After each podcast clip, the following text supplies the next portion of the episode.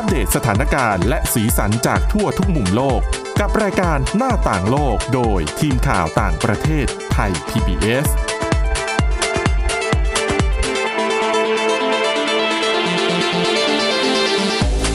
วัสดีค่ะ ต้อนรับคุณผู้ฟังเข้าสู่รายการหน้าต่างโลกนะคะ มาอัปเดตเรื่องราวสถานการณ์และสีสันจากทั่วทุกมุมโลก กับทีมข่าวต่างประเทศไทย PBS กันเช่นเคยค่ะ ติดตามฟังกันได้ผ่านทางพอดแคสต์นะคะ ค้นหาคำว่าหน้าต่างโลก หรือไปที่ www.thaipbspodcast.com ค่ะ วันนี้อยู่กันกับคุณทิพย์ตะวันธีรนัยพงษ์และดิฉันวินิษฐาจิตกรีค่ะ สวัสดีค่ะ วันนี้เรายังเกาะ เรื่องโควิด -19 อยู่ ดิฉันมาใช้นี่หลังจากที่เมื่อวานนี้ ขายคุณผู้ฟังเอาไว้ว่าจะค่ะพูดเรื่องวัคซีนแต่เวลาเราหมดซะก่อนนะคะ แน่นอนเรื่องวัคซีนที่เราจะพูดจะเป็นตัวไหนไปไม่ได้นอกจากซีโนแวคที่อืมเราจะได้เป็นหนึ่งในสองวัคซีนที่เรามีใช้กันอยู่ในตอนนี้ และกำลังจะฉีดให้ประชาชน และก็จะมีตัวอื่นตามมาในภายหลัง แต่เอาเป็นว่าพูดถึงตัวนี้ก่อนเพราะว่า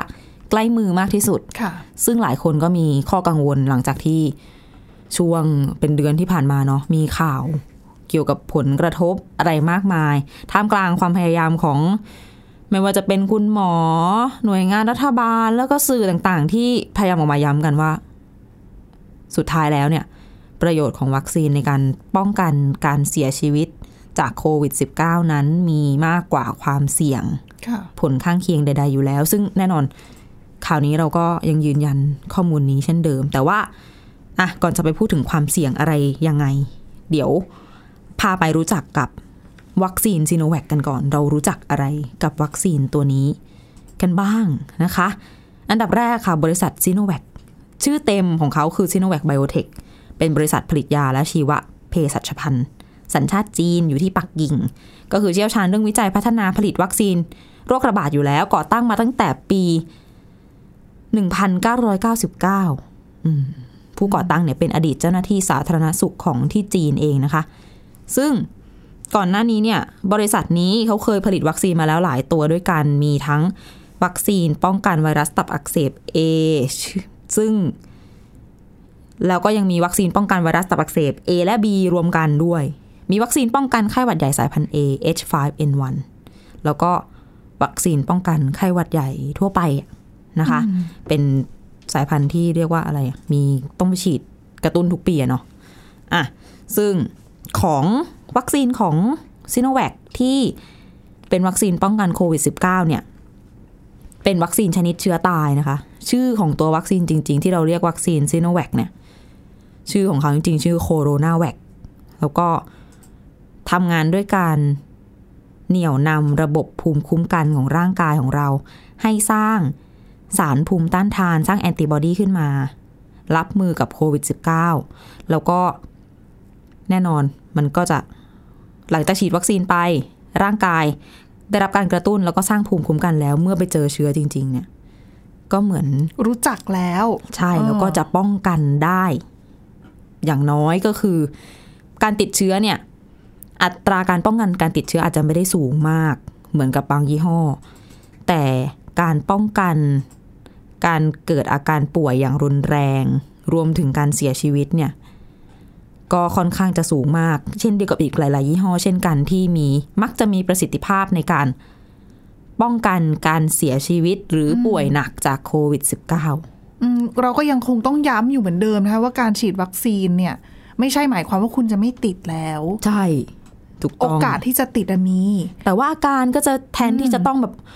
นอนคว่ำโคม่าใส่เครื่องช่วยหายใจอ่าก็อาจจะไม่ถึงขนาดนั้น ถูกต้องค่ะ ก็คือลดความเสี่ยงในการเสียชีวิตลงได้ไม่ว่าจะเป็นวัคซีนตัวไหนนะคะ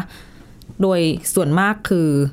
ผลการวิจัยที่ออกมาจะประมาณนี้หมดเลย ซึ่งก็มีคุณหมอพูดไว้อย่างน่าสนใจนะว่า ถ้าดูอัตราการเสียชีวิต หรือว่าอาการรุนแรงต่างๆ ที่ทั่วโลกได้เห็นกันเป็นผลข้างเคียงจากวัคซีนไม่ว่าจะวัคซีนตัวไหนนะ ก็เมื่อเทียบกับการเสียชีวิตจากโควิด -19 เนี่ย มันก็ไม่เท่ากันอยู่แล้ว อย่างบ้านเราก็ยังไม่มีใครเสียชีวิตจากผลข้างเคียงของวัคซีน แต่ผลแต่คนที่เสียชีวิตจากโควิด -19 มีทุกวัน ต้องบอกงี้ดีกว่า อืมอืมถูกวันหนึ่งก็หลายสิบคนด้วยตอนนี้เพิ่มขึ้นเรื่อยค่ะๆนะเป็นห่วงก็เลยมีการรณรงค์กันให้ออกไปฉีดวัคซีนแล้วก็จองวัคซีนเนี่ยนะคะ ซึ่งกลับมาที่ซีโนแวคอุณหภูมิที่ใช้ในการ เก็บวัคซีนซีโนแวคเนี่ยอยู่ที่ 2-8 องศาเซลเซียสค่ะก็เหมือนกับของ a s t r a z เซ e c a ก็เป็นช้อยส์เนาะเป็นสิ่งที่ทางการไทยเลือกเลือกมา ค่ะ ก็ทำให้ขนส่งจะส่งได้ง่ายขึ้นใช่ไม่ต้องอาศัยความเย็นสูงแบบเชื้อ mRNA นะคะ อย่างไฟเซอร์หรือว่าโมเดอร์นาแบบนี้ ถูกต้อง แล้วประสิทธิภาพของวัคซีนตัวนี้เนี่ย คือก่อนที่ วัคซีนซีโนแวคชุดแรกจะเดินทางมาถึงไทยเคยมีการ เผยแพร่บทความวิชาการในวารสารทางวิทยาศาสตร์ The Lancet เนี่ยนะคะ บอกว่ามีข้อมูลจากการทดลองวัคซีนโคโรนาแวคในระยะแรกแล้วก็ระยะที่ 2 เท่านั้น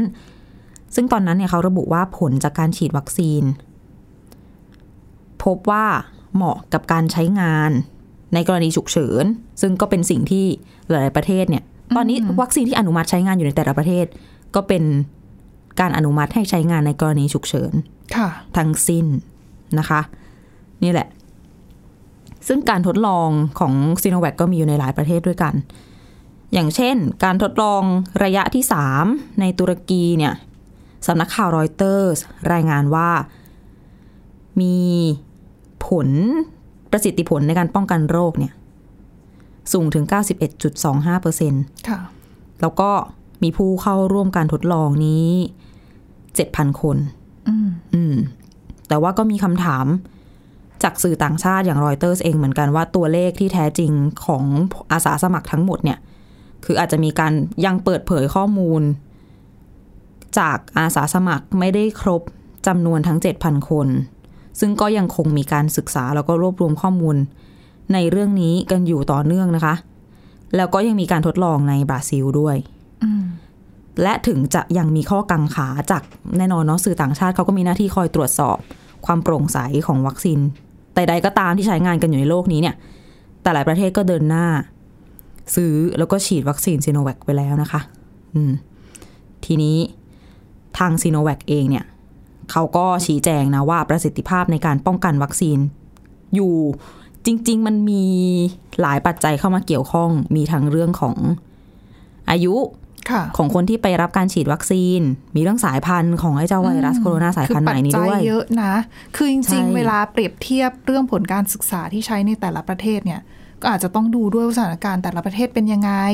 เชื้อที่เชื้อกลายพันธุ์ที่มีการแพร่ระบาดเชื้อที่มีการแพร่ระบาดในประเทศนั้นๆเนี่ย เป็นเชื้อตัวไหน อีกเรื่องหนึ่งด้วยนะอ้อ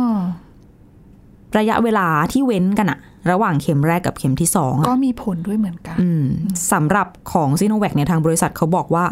ยิ่งเว้นห่างเท่าไหร่ก็ยิ่งดีเท่านั้น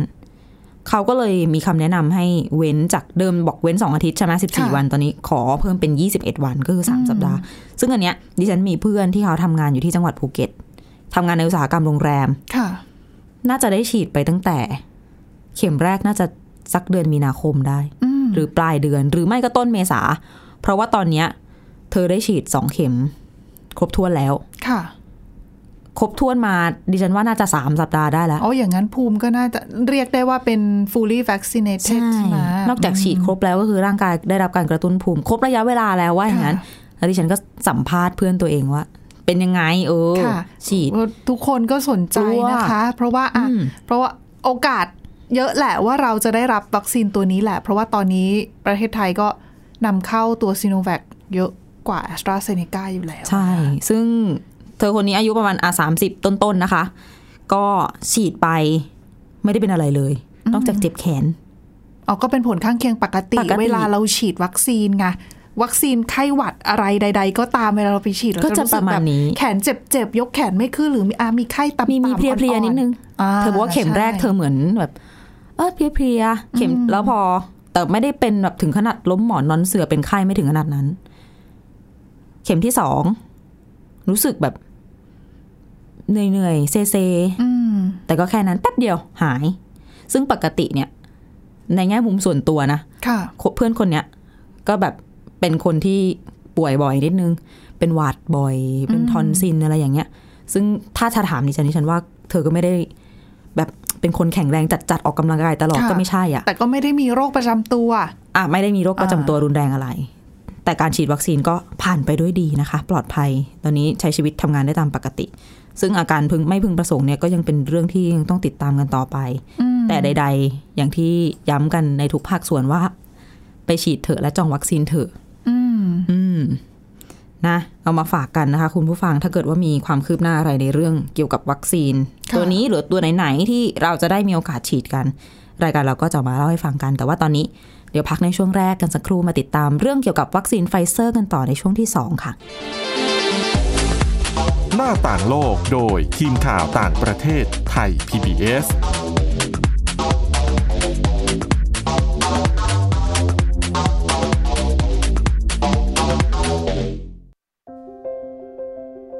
รายการสัญญกรรมความสุข เป็นรายการที่จะทำให้เราเนี่ยมีชีวิตที่มีคุณค่าและมีความสุขมากขึ้น ผู้ฟังจะได้ทราบวิธีหรือว่าได้ฟังเรื่องเล่าที่จะทำให้เรามีความทุกข์น้อยลง มีความสุขมากขึ้น มีชีวิตที่มีคุณค่า แล้วก็มีพลัง ฟังเรื่องเล่าจากประสบการณ์จริง ที่จะช่วยให้เรามองมุมกลับ ปรับมุมคิดกับรายการศัลยกรรมความสุข สดทุกวันเสาร์ 15 นาฬิกา ทาง ไทย PBS ดิจิทัล Radio เว็บไซต์ www.thaipbspodcast.com และแอปพลิเคชัน Thai PBS Podcast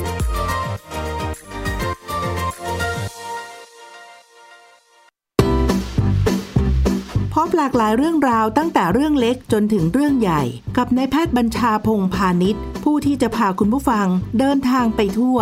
ผมเองด้วยประสบการณ์ส่วนตัวเนี่ยผมชอบที่จะเดินทาง เก็บเกี่ยวเพื่อเอามาใช้ในชีวิต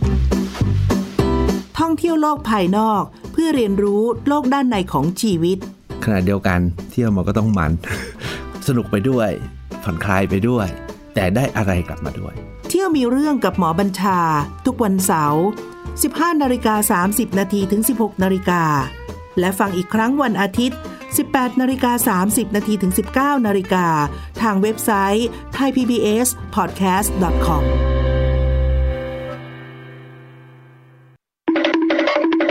มาฟังนิทานกันแล้ว เปิดโลกจินตนาการกับไทย PBS Podcast ให้น้องๆ สนุกสนานไปกับ playlist นิทานมากกว่า 100 เรื่องเอานะเอา จากคิสอาว นิทานสุภาษิตและสื่อเสียงนิทาน ฟังได้ที่ www.thaipbspodcast.com และแอปพลิเคชัน Thai PBS Podcast ตั้งแต่วันนี้เป็นต้นไป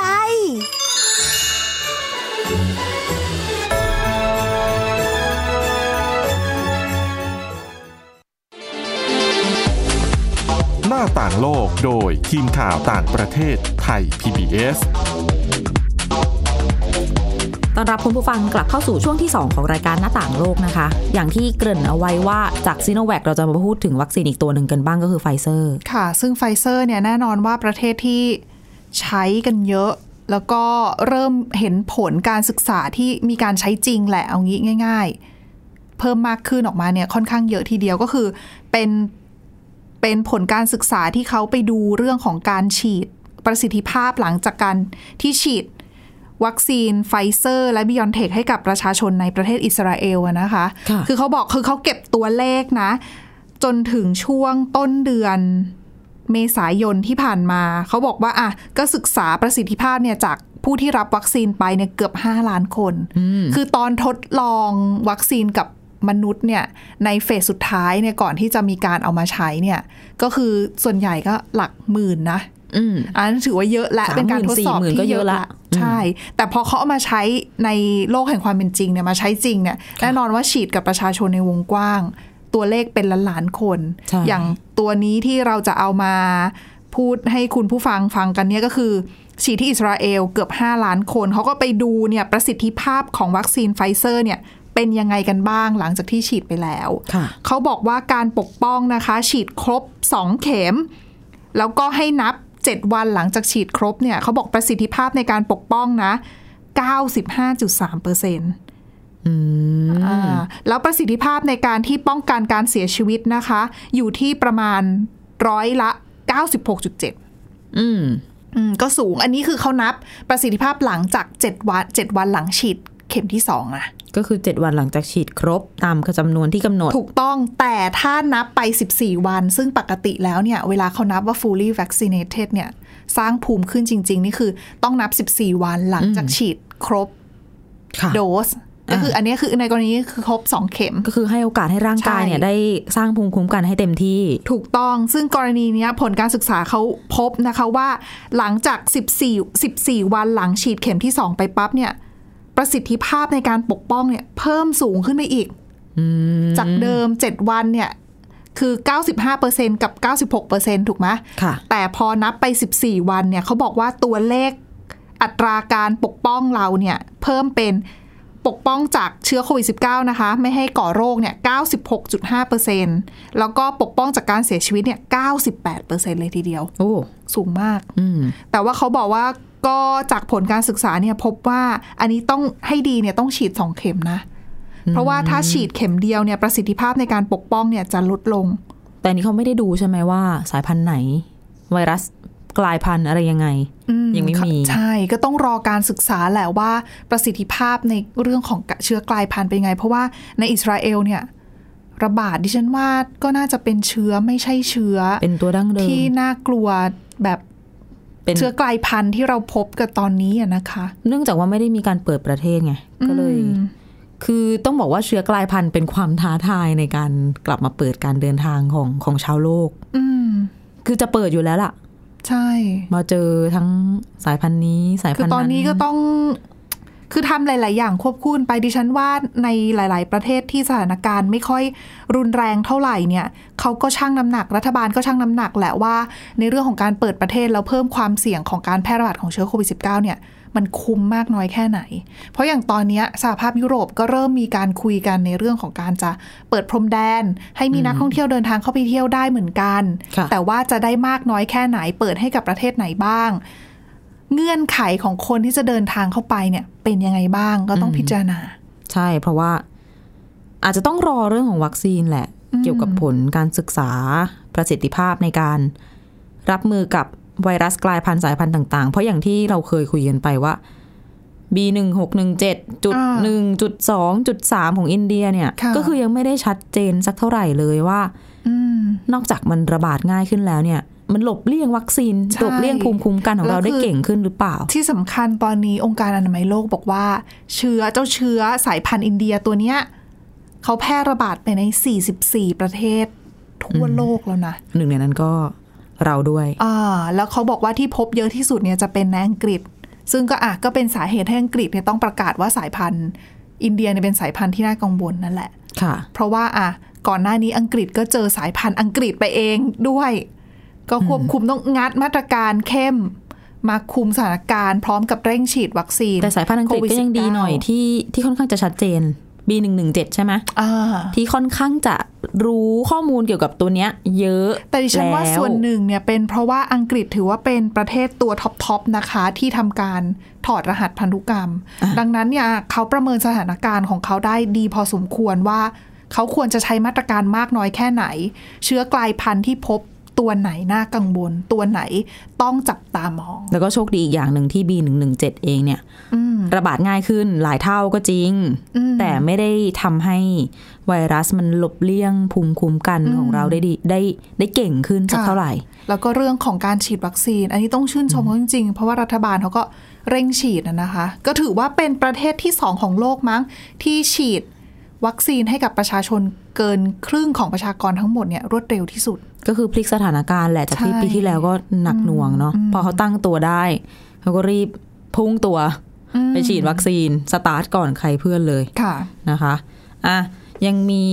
เรื่องที่น่าสนใจที่เราคุยกันไว้เรื่องไวรัสที่อินเดียเมื่อสักครู่นี้ค่ะ อยากจะ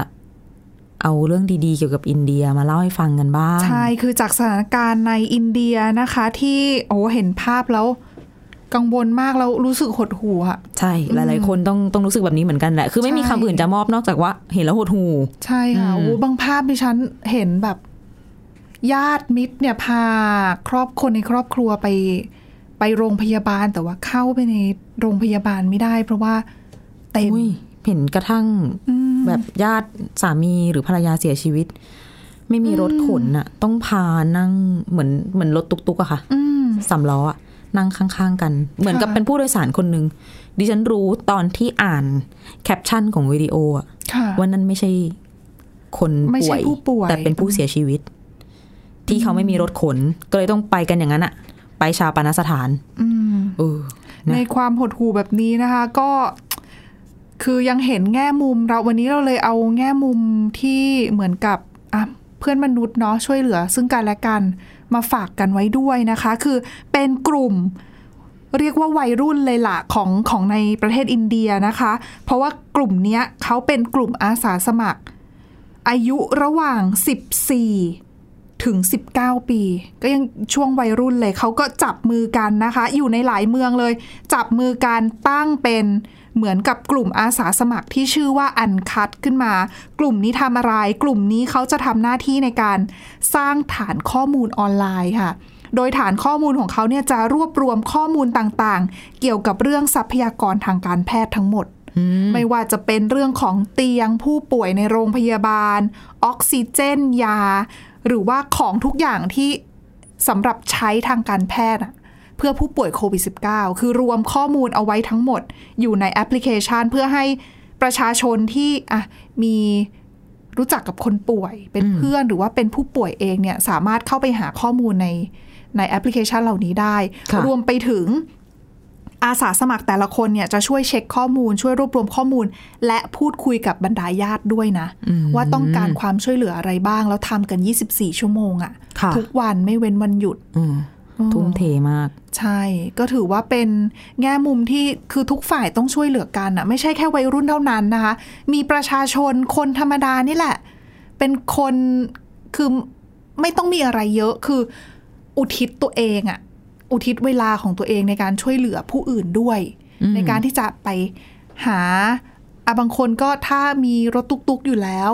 ก็เอารถของตัวเองเนี่ยมาทำเป็นเหมือนรถพยาบาลอ๋อ จำเพาะอ่าเฉพาะกิจ จริง ๆ มีเรื่องอืมรถโรงเรียนเคลื่อนที่ที่เป็นเรียกว่าเป็นรถออกซิเจนเคลื่อนที่ค่ะซึ่งจริง ๆ เป็นรถโรงเรียนด้วยกลุ่มนักอืมธุรกิจในอินเดียเนี่ย ก็มาช่วยกัน ใช่เขาเห็นว่าตอนนี้โรงเรียนปิดไง เปิดโรงเรียนไม่ได้ถูกไหมรถโรงเรียนสีเหลืองๆเหมือนที่เราเห็นในหนังอะแต่ของอินเดียเขาจะไม่ได้แบบคันยาวมากก็จะสั้นๆหน่อยคล้ายๆรถตู้มินิบัสมินิบัสไหมอืมเนาะมินิบัสประมาณนั้น ซึ่งรถโรงเรียนไม่ได้ใช้งาน กลุ่มนักธุรกิจเขาก็เล็งเห็นว่าอืม เออ เอามาปรับเปลี่ยนสักเล็กน้อยค่ะยกถังออกซิเจนเล็ก ๆ เนี่ยขึ้นไปติดบนเก้าอี้ที่นั่งข้างบนนั้น หรือบางทีก็ใช้เป็นเครื่องผลิตออกซิเจน ค่ะ แล้วประกอบกับการเว้นระยะห่างอ่าคือรถมินิบัสคันมันเล็กอะนะคะ สรุปแล้วก็คือ นั่งได้หกที่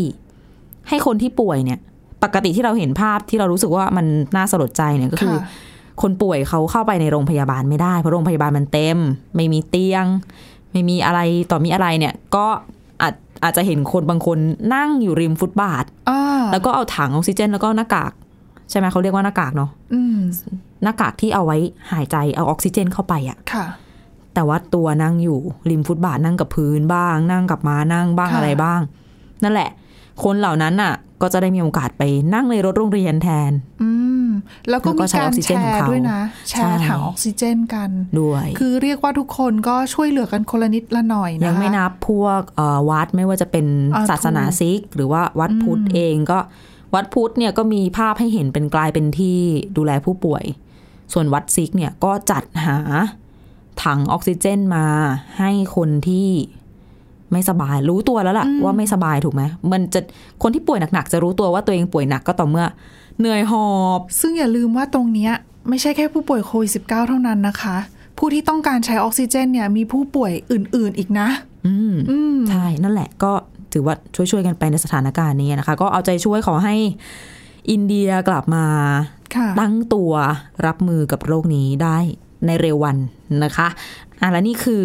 ทั้งหมดสำหรับรายการหน้าต่างโลกในวันนี้นะคะ คุณผู้ฟังติดตามฟังเรากันได้ผ่านทาง w w w t h a i p b s p o d c a s t c o m อีกช่องทางหนึ่งด้วยนะคะ วันนี้เราสองคนและทีมงานทั้งหมดลาไปก่อน สวัสดีค่ะ สวัสดีค่ะ Thai PBS podcast. View the world via the voice.